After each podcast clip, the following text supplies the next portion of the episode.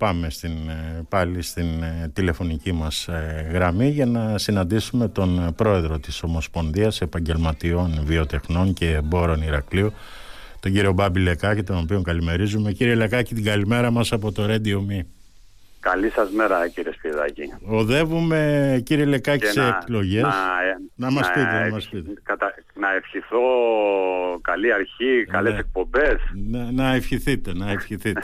Καλή αρχή, καλές εκπομπές, κύριε Σπιδάκη. Λοιπόν, κύριε Λεκάκη, για να ξεκινήσουμε τη συζήτηση, επειδή μας πιέζει και ο χρόνος, οδεύουμε σε εκλογές και έχουμε μια σειρά εξαγγελιών από την πλευρά της κυβέρνησης. Σε τι βαθμό αφορούν αυτές οι εξαγγελίες τους επαγγελματίες του χώρου σας, κύριε Λεκάκη?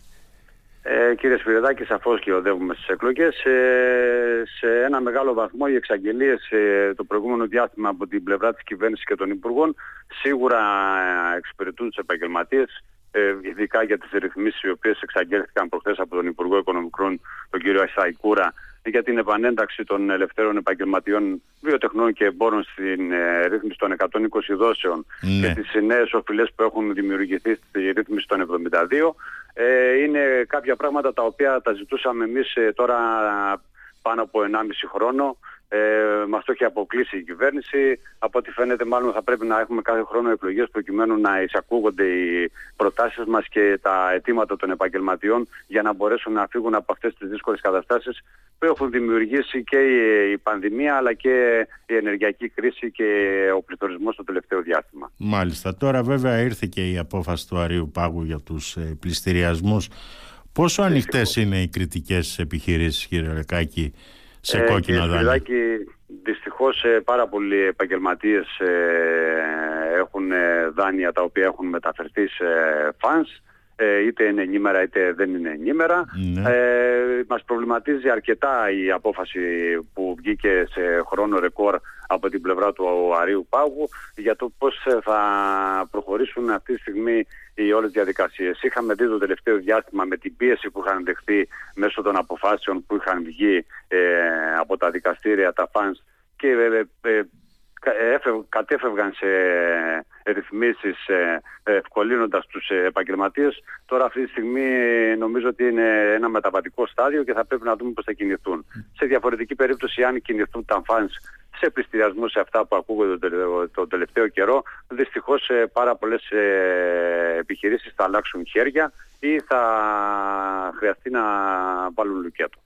Μάλιστα. Τώρα βέβαια βλέπετε να υπάρχει κίνδυνος εμφάνισης νέας γενιάς μη εξυπηρετούμενων δανείων και λόγω της πανδημίας και λόγω της ενεργειακής κρίσης, μετά και την λήξη των μέτρων της κρατικής στήριξης?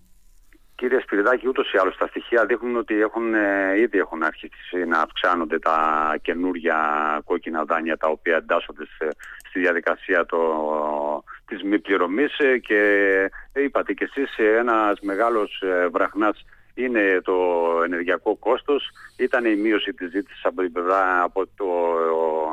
από την πανδημία που πέρασε. Δυστυχώς η ακρίβεια και οι ανατιμήσεις στο τελευταίο διάστημα των πρώτων υλών έχουν δημιουργήσει τεράστιο πρόβλημα στις επαγγελματίες, και από πλευράς Ευρωπαϊκής Ένωσης το ότι αυξάνονται τα επιτόκια προκειμένου να συγκρατηθεί ο πληθωρισμός δημιουργεί ένα τεράστιο πρόβλημα. Όταν είχαμε πέρυσι επιτόκια της τάξης του 3% στο δανεισμό των επαγγελματιών και τώρα αυτή τη στιγμή τα επιτόκια έχουν εκτιναχθεί στο 7, 8 και 9%, καταλαβαίνουμε ότι είναι πάρα πολύ δύσκολο να εξυπηρετηθούν μέσα σε αυτό το φαύλο κύκλο της οικονομίας. Αυτό τώρα, κύριε Λεκάκη, από τη στιγμή που έχει πέσει, από ό,τι βλέπουμε τον τελευταίο καιρό, το ενεργειακό κόστος, τουλάχιστον για τις επιχειρήσεις, δεν έχει υπεράσει στις τιμές των προμηθειών? Το ενεργειακό κόστος, κύριε Σπυρδάκη, έχει πέσει τον τελευταίο μήνα. Πρέπει να καταλάβουμε ότι από πέρυσι όμως οι αυξήσεις ήταν τεράστιες και η επιδότηση που δινόταν από την πλευρά της κυβέρνησης για τους επαγγελματίες ήταν πάρα πολύ μικρή. Δεν βοήθηθηκαν τα νοικοκυριά έτσι ώστε να μην έχουμε μια γενικότερη οικονομική κρίση στη χώρα μας, αλλά οι επιδοτήσεις που δόθηκαν για τους επαγγελματίες ήταν πάρα πολύ μικρές, οι αυξήσεις ήταν τεράστιες είδαμε σε 1,5 χρόνο περίπου να διπλασιάζονται οι τιμές της ενέργειας και αυτή τη στιγμή μπορεί να έχουμε πτωτικές τάσεις, αλλά παραμένουν σε υψηλά επίπεδα σε σχέση με το 2020 που ήταν στο χαμηλότερο επίπεδο το ενεργειακό κόστος. Τώρα, κύριε Λεκάκη, από την έρευνα την άκουγα και προηγουμένως την συνάδελφο της Σώτια Τιμπενδεδίμου που συζητούσε με έναν από τους μελετητές. Από την έρευνα που παρουσιάστηκε χθες στο επιμελητήριο, ένα από τα βασικά θέματα που αναδεικνύονται, τουλάχιστον και για την Κρήτη, είναι η έλλειψη του εργατικού δυναμικού. Υπάρχει τρόπος για να αντιμετωπιστεί αυτή η έλλειψη? Νομίζω ότι δεν υπάρχει τρόπος, κύριε Σπυριδάκη. Δυστυχώς αυτό το πρόβλημα έχει παρουσιαστεί πάρα πολλά χρόνια τώρα και απλά τώρα ζούμε το αποκορύφωμά του. Ναι. Νομίζω ότι η αγορά θα πρέπει να προσαρμοστεί με τα δεδομένα που υπάρχουν σήμερα. Δυστυχώς θα χρειαστεί, όπως και έγινε και χθες και συζητήθηκε, να έχουμε μετανάστες από άλλες χώρες προκειμένου να εξυπηρετηθούν οι επαγγελματίες οι οποίοι ζητούν προσωπικό και το χρειάζονται άμεσα για να μπορέσουν να λειτουργήσουν, όπως είναι στον τουρισμό, γιατί δυστυχώς προσωπικό από την ίδια μας τη χώρα δεν υπάρχει. Δυστυχώς η υπογεννητικότητα έχει φέρει τα προβλήματα αυτά. Όταν οι μισθοί τα προηγούμενα χρόνια ήταν σε πάρα πολύ χαμηλά επίπεδα και δεν μπορούσε ο κόσμος να συντηρήσει το ίδιο του το σπίτι, πόσο μάλλον θα μπορούσε να υπάρχουν καινούργιες γεννήσεις, καινούργια παιδιά, έτσι ώστε να μπορέσουν να καλύψουν το εργατικό δυναμικό το οποίο χρειάζεται σήμερα. Και αυτό θα χρειαστεί πάρα πολύ καιρό για να μπορέσει να αλλάξει η όλη κατάσταση. Δεν νομίζω ότι υπάρχει κάποιος διαφορετικός τρόπος από το να βελτιωθούν οι συνθήκες των εργαζόμενων, να βελτιωθούν οι μισθοί δηλαδή βασικά, και να πέσει ο πληθωρισμός έτσι ώστε να μπορούν να εξυπηρετηθούν τα νοικοκυριά για να μπορέσουν να μεγαλώσουν οι οικογένειες και να μην σταματάμε στο ένα παιδί, στα δύο ή στο καθόλου. Μάλιστα. Σε πολλές περιπτώσεις. Τώρα πώς βλέπουν, μια και το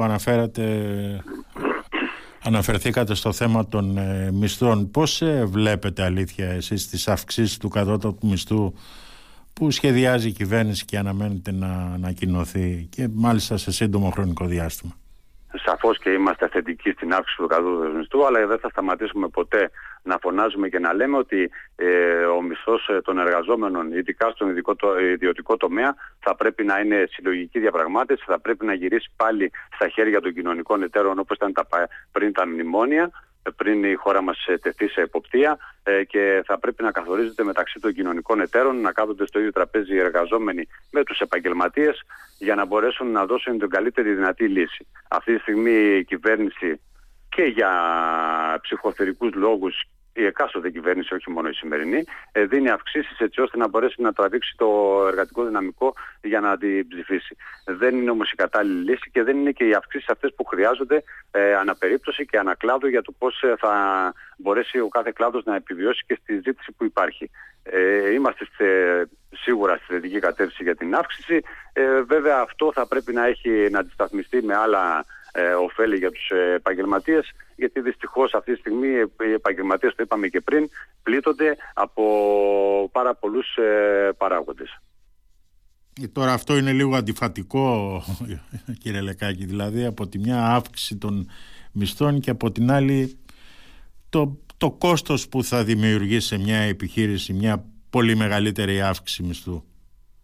Γι' αυτό λέω ότι θα πρέπει να υπάρχουν άλλα πράγματα από την πλευρά της πολιτείας έτσι ώστε να μπορέσει να ισοσκελιστεί αυτή η αύξηση που θα δοθεί. Υπάρχει η μείωση του μισθολογικού κόστους, η μείωση των φόρων, έτσι ώστε να μπορέσουν και οι επιχειρήσεις να ανταπεξέλθουν στο κόστος αυτό που θα χρειαστεί να επιβαρυνθούν το επόμενο διάστημα από τις αυξήσεις. Τις οποίες δεν διαφωνούμε, γιατί όλα τα χρήματα αυτά που παίρνουν οι εργαζόμενοι επιστρέφουν στην αγορά και κινείται η αγορά σε καλύτερους συνθήκες. Σωστά. Λοιπόν, μετά το καλάθι του νοικοκυριού, τώρα έχουμε και το καλάθι της Αρακοστής. Εσείς τι λέτε για αυτά τα καλάθια? Νομίζω ότι έχουμε αναφερθεί πάρα πολλές φορές. Δεν είναι η λύση αυτή που χρειάζεται σήμερα η αγορά. Νομίζω ότι αυτό που χρειάζεται η αγορά σήμερα είναι να ελεγχθούν, γιατί έχουμε τόσο μεγάλες ανατιμήσεις στα προϊόντα όταν δεν είναι η αύξηση των πρώτων υλών τόσο μεγάλη. Άρα εκεί πέρα θα πρέπει να σταθεί η κυβέρνηση και όχι το να έχουμε αποσπασματικές κινήσεις που επί της ουσίας όμως φέρνουν ένα πάρα πολύ μικρό αποτέλεσμα στην αγορά, γιατί συμπιέζεται η αγορά Ξέρουμε ότι και το καλάθι της νοικοκυράς αλλά και το καλάθι των Σαρακοστιανών απευθύνεται στις μεγάλες αλυσίδες σούπερ μάρκετ και δυστυχώς τα μικρά σούπερ μάρκετ και τα τοπικά καταστήματα δεν έχουν κανένα όφελος από αυτή τη διαδικασία. Μάλιστα. Τώρα κερδίζουμε το στοίχημα των εξαγωγών στην Κρήτη, κύριε Λεκάκη. Κερδίζουμε το στοίχημα των εξαγωγών, βοήθησε πάρα πολύ καλά η καλή ελαιοκομική περίοδο. Νομίζω ότι το στοίχημα των εξαγωγών θα κερδιθεί για φέτος. Μάλιστα. Σε αυτό το τομέα τουλάχιστον. Στους υπόλοιπους τομείς νομίζω ότι χρειάζεται ακόμα πάρα πολύ μεγάλη δουλειά. Δυστυχώς το μεταφορικό κόστος, το οποίο επιβαραίνεται η Κρήτη γενικότερα, είναι πάρα πολύ υψηλό, με αποτέλεσμα να έχουμε αρκετά μεγάλο πρόβλημα στις εκτός χώρας αγορές. Μάλιστα. Με ακριβότερα τα προϊόντα τα οποία θα χρειαστεί να μεταφερθούν. Εκτός από το λάδι στέλνουμε κάτι άλλο προς τα έξω, κύριε Λεκάκη? Βεβαίως, και τα κρασιά μας είναι σε πάρα πολύ καλό. Και τα κρασιά μας είναι σε πάρα πολύ καλό επίπεδο. Όχι, εννοώ τον πρωτογενή μας τομέα, κύριε Λεκάκη. Εκτός από τον πρωτογενή τομέα. Εκτός από το πρωτογενή τομέα είναι ελάχιστα τα προϊόντα τα οποία εξάγονται. Σας είπα, το μεταφορικό κόστος είναι που δημιουργεί τεράστια προβλήματα στην αγορά και είναι πολύ δύσκολο να εξάγεις προϊόντα από την Κρήτη για έξω. Μάλιστα. Έχουμε βέβαια τις μεγάλες εταιρείες όπως είναι τα πλαστικά, οι οποίες έχουν βέβαια ένα μεγάλο κομμάτι των εξαγωγών, αλλά στα υπόλοιπα προϊόντα είναι πάρα πολύ δύσκολη η διαδικασία να μεταφερθούν προϊόντα και να είναι ανταγωνιστικά στις αγορές εκτός Ελλάδος. Επομένως, ευτυχώς που έχουμε και τον τουρισμό και σώζει την παρτίδα στην Κρήτη.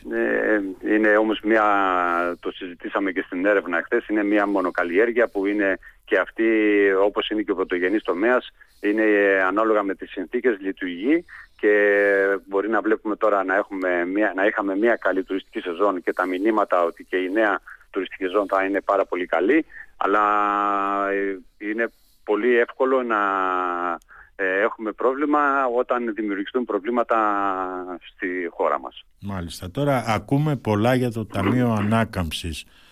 Πόσο ωφελημένοι θα είστε από αυτό το Ταμείο, κύριε Λεκάκη? Άμεσα καθόλου. Έμεσα σίγουρα οι επιχειρήσεις θα βοηθηθούν από τις επενδύσεις, αλλά άμεσα από το Ταμείο Ανάκαμψης δυστυχώς η πλειοψηφία των μικρομεσαίων επιχειρήσεων που εκπροσωπούμε εμείς είναι εκτός προγραμμάτων του Ταμείου Ανάκαμψης. Μάλιστα.